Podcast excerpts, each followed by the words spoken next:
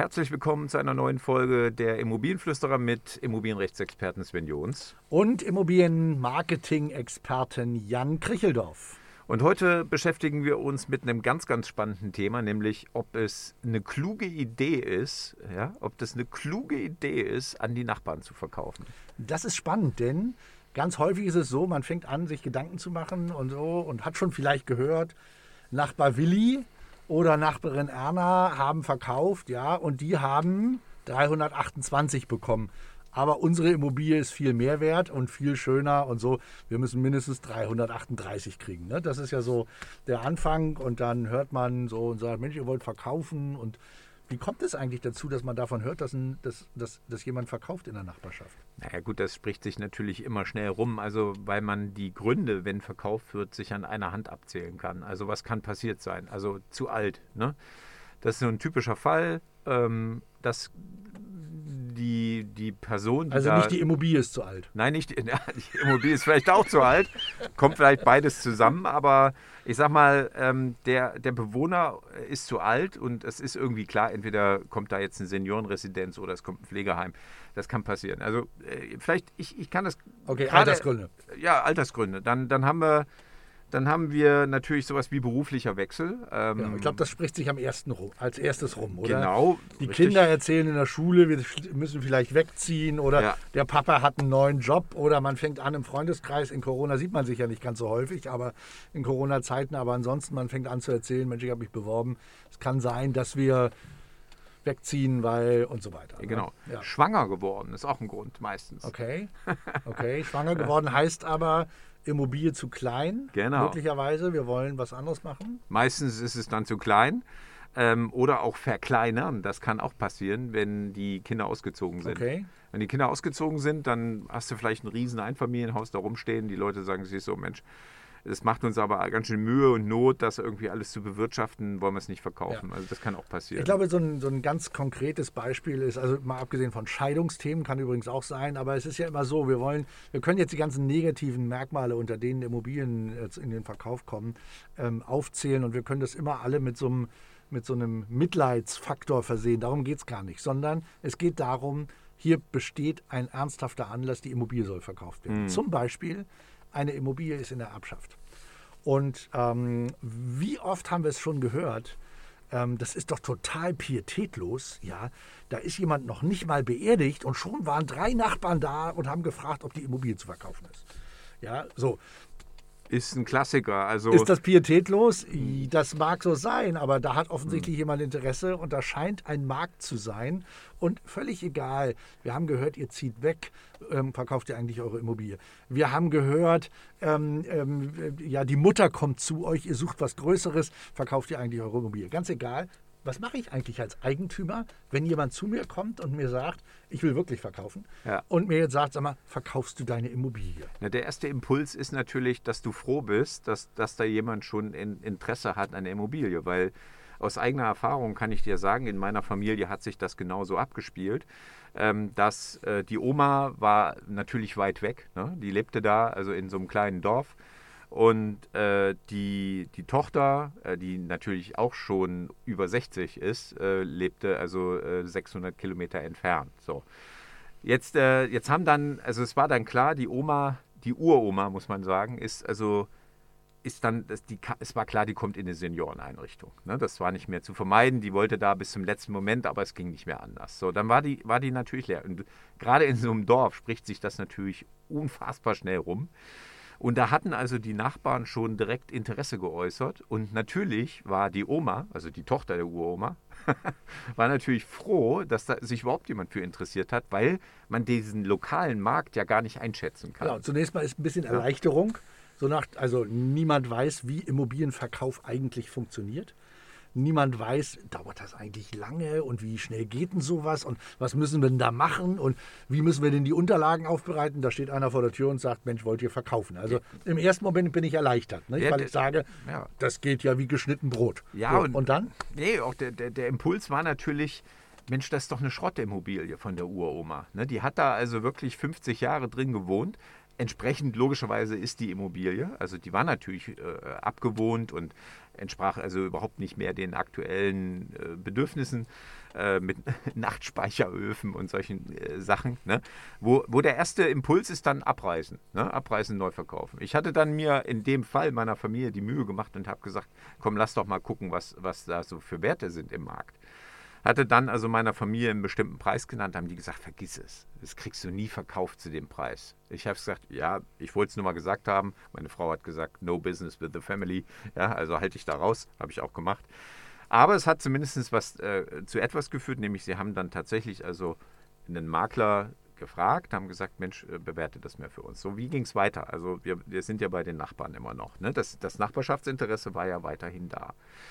So, dann hat, der, äh, dann hat das Gutachten eben ziemlich genau den Betrag festgestellt, den ich hatte. Und, und nun kannst du zwei Sachen machen. Ne? Du kannst halt sagen, ähm, ich gehe, lass doch mal den Markt nochmal mit einbeziehen. Dann musst du natürlich Leute hinzuziehen zu den Nachbarn. Das heißt, der, der verkauft, kann immer noch sagen, ich verkaufe es an den Nachbarn, aber pass auf, ich einfach nur der Fairness halber und einfach damit wir wirklich einen neutral bestimmten Preis haben, lass doch mal gucken, was da überhaupt im Markt so los ist. Und, äh, und so ist es dann auch gelaufen. Am Ende des Tages wurde dann eben äh, zu diesem Preis sogar ein bisschen drüber verkauft. Ne? Also der, der Nachbar hatte auch überhaupt gar kein Problem dann damit weil er ja im Wettbewerb war, auch mit den sonstigen, die sich auch interessieren. Genau, aber das Risiko ist doch eigentlich anders gelagert. Da kommt einer und sagt, ich würde dein Haus kaufen. Nehmen wir nur mal ein fiktives Beispiel und der sagt, ich zahle 300. So. Ja.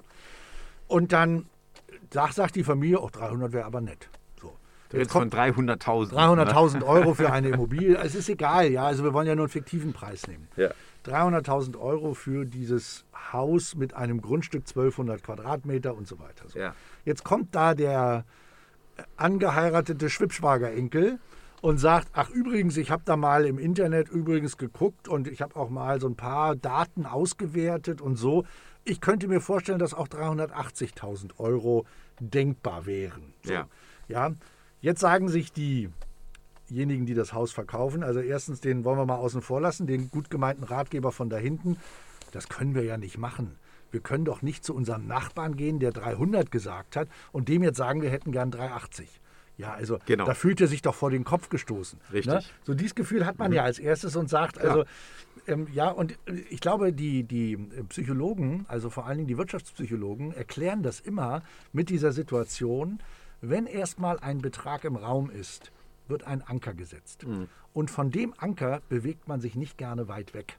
Ja, weil, Sie kennen das alle von Schätzwerten, ähm, man wird äh, mit ein, in einer unwahrscheinlich merkwürdigen Frage zum Schätzen gezwungen. Und der erste sagt 100. Der zweite sagt vielleicht 90 und der dritte sagt 110. Warum? Weil die sich nur rund um diesen Anker bewegen. Dass jemand anstatt, wenn der erste 100 sagt, sagt, Quatsch, das sind 600.000, das kommt total selten vor. So. Und so ähnlich ist es hier eben auch. Also nur weil irgendeiner den Preis 300.000 Euro für eine Immobilie in den Raum gestellt hat, ohne auch nur im entferntesten eine Grundlage für diesen Preis zu haben, da darf man sich nicht von Kirre machen lassen. Ja, ja denn, Sven, ich glaube, man muss sich. Oh, denn sag noch denn. Ja. Denn, denn ja, also die, wir reden ja darüber, dass ein, ein, wir reden ja über einen Immobilienmarkt, also ein funktionierendes Marktsystem mit aus Angebot und Nachfrage. Und wir reden über objektive Bewertungsparameter, die bei Immobilien eine Rolle spielen können. Und die Dinge, die wollen wir zueinander bringen. Und die Chance, dass der Nachbar, der gerade um die Ecke gekommen ist und gesagt hat, wir hätten Interesse an dieser Immobilie, wir bezahlen dafür 300.000 Euro, dass der den Markt kennt, dass der die Nachfragesituation kennt, dass der die Bewertungsparameter für diese Immobilie alle mit einbezogen hat und daraus den Betrag 300.000 Euro ermittelt hat, die ist nicht sehr groß. Und jetzt kommst du mit deinem Thema, bringen wir doch mal die Immobilie lieber in einen Wettbewerb. Ja, und, und, Anstatt gleich das erste Gespräch mit diesem ersten Kaufinteressenten aus der Nachbarschaft zu führen. Ja, und ich glaube, äh, Sven, wir müssen weg vom Bauchgefühl. Also ich meine, wir beiden Emotionskanonen, wir wären völlig die Falschen ne, in dem Umfeld. Mal abgesehen davon, dass wir natürlich exzellente Wertermittlungsexperten sind, aber. nee, aber, aber, aber das ist ja klar. Also wenn du, wenn du, also du musst mal überlegen, die Leute sind doch alle in einer, in einer bestimmten Lebenslage. Das heißt also, ähm, das sind ja keine, das sind ja keine wertneutralen äh, Menschen, so, ne? sondern die verbinden was damit. Oder so, äh, denk mal an Erbengemeinschaften und so weiter. Also, also da ist immer eine Spur Emotion drin. Und wenn du jetzt halt mit, mit, mit, mit der Emotion an diesen Markt herangehst, das, das kann, wenn du Glück hast, hast du einen Lucky Punch ne? und dann ist das gut. Oder du, du, du, du bist mit dem Preis zu niedrig, dann merkst du es gar nicht, dass du für zu wenig verkauft Das hast. ist ja Das das ist auch egal. Ja, Genau. aber dann ist auch egal. Also wir haben doch zwei Risiken. Ja. Entweder der Preis ist zu hoch, den wir uns vorgestellt haben, dann dauert der Verkauf viel zu lange. dann wird es ein Ladenhüter. Ja, oder der Preis ist zu niedrig und wir ärgern uns hinterher die Krätze, weil wir jemand anderem ein Schnäppchen ermöglicht haben, aber wir hätten auch mehr Geld bekommen können. So, und jetzt muss, muss jeder nur für sich überlegen, in welche Situation will ich eigentlich kommen. Und nochmal, das Risiko ist, der Erste, der ankommt und sagt, ich hätte Interesse, diese Immobilie zu kaufen, das kann der beste Freund aus der Nachbarschaft sein. Die richtige Reaktion ist eben nicht zu sagen, du, da reden wir gerne drüber, dein Preisangebot ist ja ganz toll, sondern zu sagen, weißt du was, wir lassen jetzt mal ein Gutachten einholen. Ja, und wenn wir dieses Gutachten haben, dann reden wir gerne nochmal miteinander.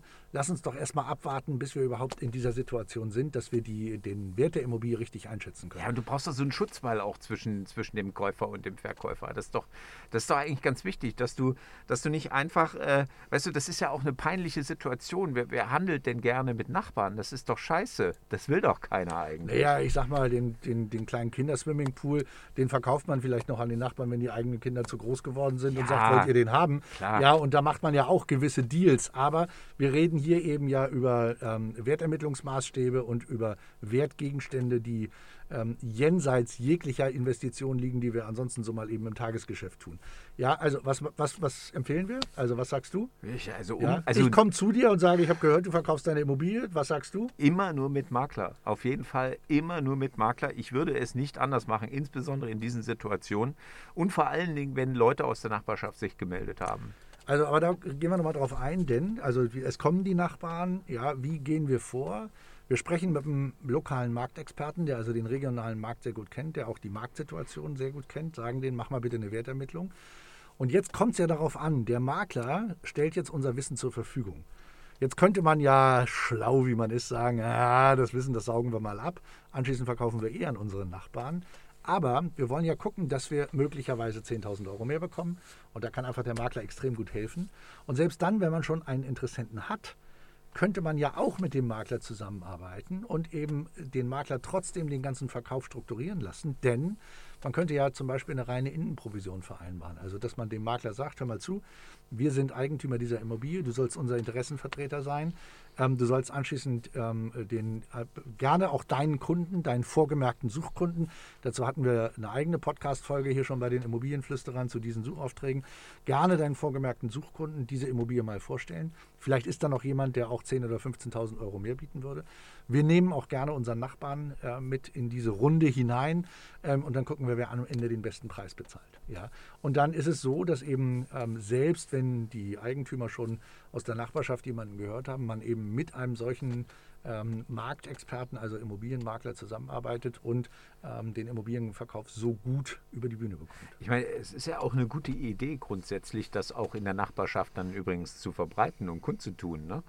Nur, das ist das, was mir wichtig wäre, dass du eine neutrale Instanz hast, die dazwischen dir steht und den anderen. Ja, damit es am Ende nicht heißt, wieso hast du es dem gegeben und Ja, nicht genau. mir? Ja, und, und das ist so ein Punkt. Gell? Also, äh, der, der, wenn, also so Profimakler, die, die stellen natürlich, also wenn es ein kleiner Ort ist, dann stellen die so einen Verkaufsgalgen auf. Ne? Da ist dann, steht dann drauf zu verkaufen. Dann kriegt es wirklich die ganze Nachbarschaft mit. Äh, andere machen sogar noch Flyer-Aktionen und so weiter. Aber warum machen die das? Die machen das natürlich, um möglichst ganz, ganz viel Nachfrager zu bündeln. Ist doch logisch, ne? wenn du viel Nachfrage hast, und das gibt nur dieses eine Angebot und ähm, äh, in der Nachbarschaft kommt es immer vor, dass der eine sagt, Mensch, ich würde gern meine Oma hierher holen oder sowas. Das, also, ne? also das hast du immer eigentlich da.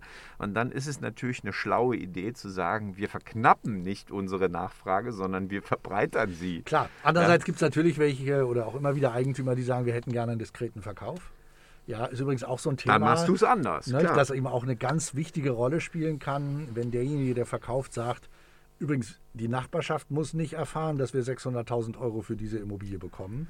Kann auch ein Aspekt sein, warum man gerne die Nachbarschaft außen vor halten möchte und eben auch jemanden dazwischen schaltet, der ähm, mit äh, dem Verkauf beauftragt wird. Da musst du eine andere Strategie anwenden. Dann geht es eigentlich fast nur über das Portal oder über- die vorgemerkten Kunden beim Makler. Ja, also Also das, gerade die vorgemerkten die vorgemerkten Kunden. Aber weil alles andere geht dann eigentlich nicht mehr, wenn du keine Schilder aufstellen kannst, weil es eben niemand mitkriegen soll. Ne? Dann ist es umso wichtiger, den Makler äh, zu haben, weil der hat eine Liste und der hat die Leute schon und dann läuft das Ganze ganz schön leise statt und dann es natürlich, ich meine, jeder unserer Zuhörer kann sich das sehr gut vorstellen, ja. Also durch die Gardine wird geguckt und wird gesagt, warum haben die da drüben eigentlich schon wieder ein neues Auto? ja, jeder Passiert weiß. nicht in Deutschland. Passiert nicht in Deutschland? Nein, glaubst du nicht? ich glaube, das passiert ziemlich oft. Und deswegen hat ja auch ein diskreter Verkauf, hat ja seine Gründe. Aber ähm, der Punkt, den du angesprochen hast, ähm, können wir auch praktisch halbwissenschaftlich belegen, weil es Untersuchungen gibt. Über 70 bis 80 Prozent der Immobilien werden im nahen Umfeld, also an Interessenten auch im nahen Umfeld verkauft, beziehungsweise es gibt Interessenten aus dem nahen Umfeld, räumlich gesehen. Und deswegen lohnt es sich schon, wenn man eben eine, eine gewisse Nachfrage nach einer Immobilie erzeugen will, die direkte Nachbarschaft auch mit einzubeziehen. Nur damit es eben keinen Stress unter Nachbarn gibt und keine Fragestellung, warum hast du mich nicht äh, auch gefragt oder sonstige Dinge, ist es eben schlau, diese Verhandlung nicht alleine zu führen, sondern eben wirklich eine neutrale Instanz dazwischen zu schalten. Vor allen Dingen eben auch, wenn es um diese Kaufpreisfindung geht, ähm, dass die nicht von einem selbst kommt. Ja, die Reaktion kennt, glaube ich, auch jeder. Du, da hat er gesagt, er will 380.000 Euro für diese alte Immobilie haben. Der spinnt doch. Ja, oder? Also, du, du Sven, darüber müssen wir also unbedingt nochmal eine extra Folge machen.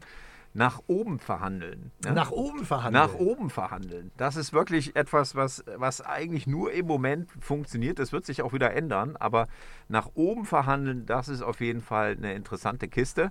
Es geht natürlich nur, wenn man Marktkenntnis hat. Aber lass uns sagen, dazu machen wir mal eine extra Folge. Finde ich eine super Idee und hier halten wir fest, ja, also nicht das erste Angebot, das einem über den Weg läuft, als den Anker für den Kaufpreis benutzen, sondern von vornherein sagen, wir wollen eine neutrale Wertermittlung und anhand dessen wollen wir dann angesichts der Nachfrage, und dann kommt wieder dein Stichwort nach oben verhandeln, schauen, was eigentlich geht am Immobilienmarkt mit einer neutralen Instanz. Herrlich. Damit haben wir es heute. Ich danke dir. Danke dir auch.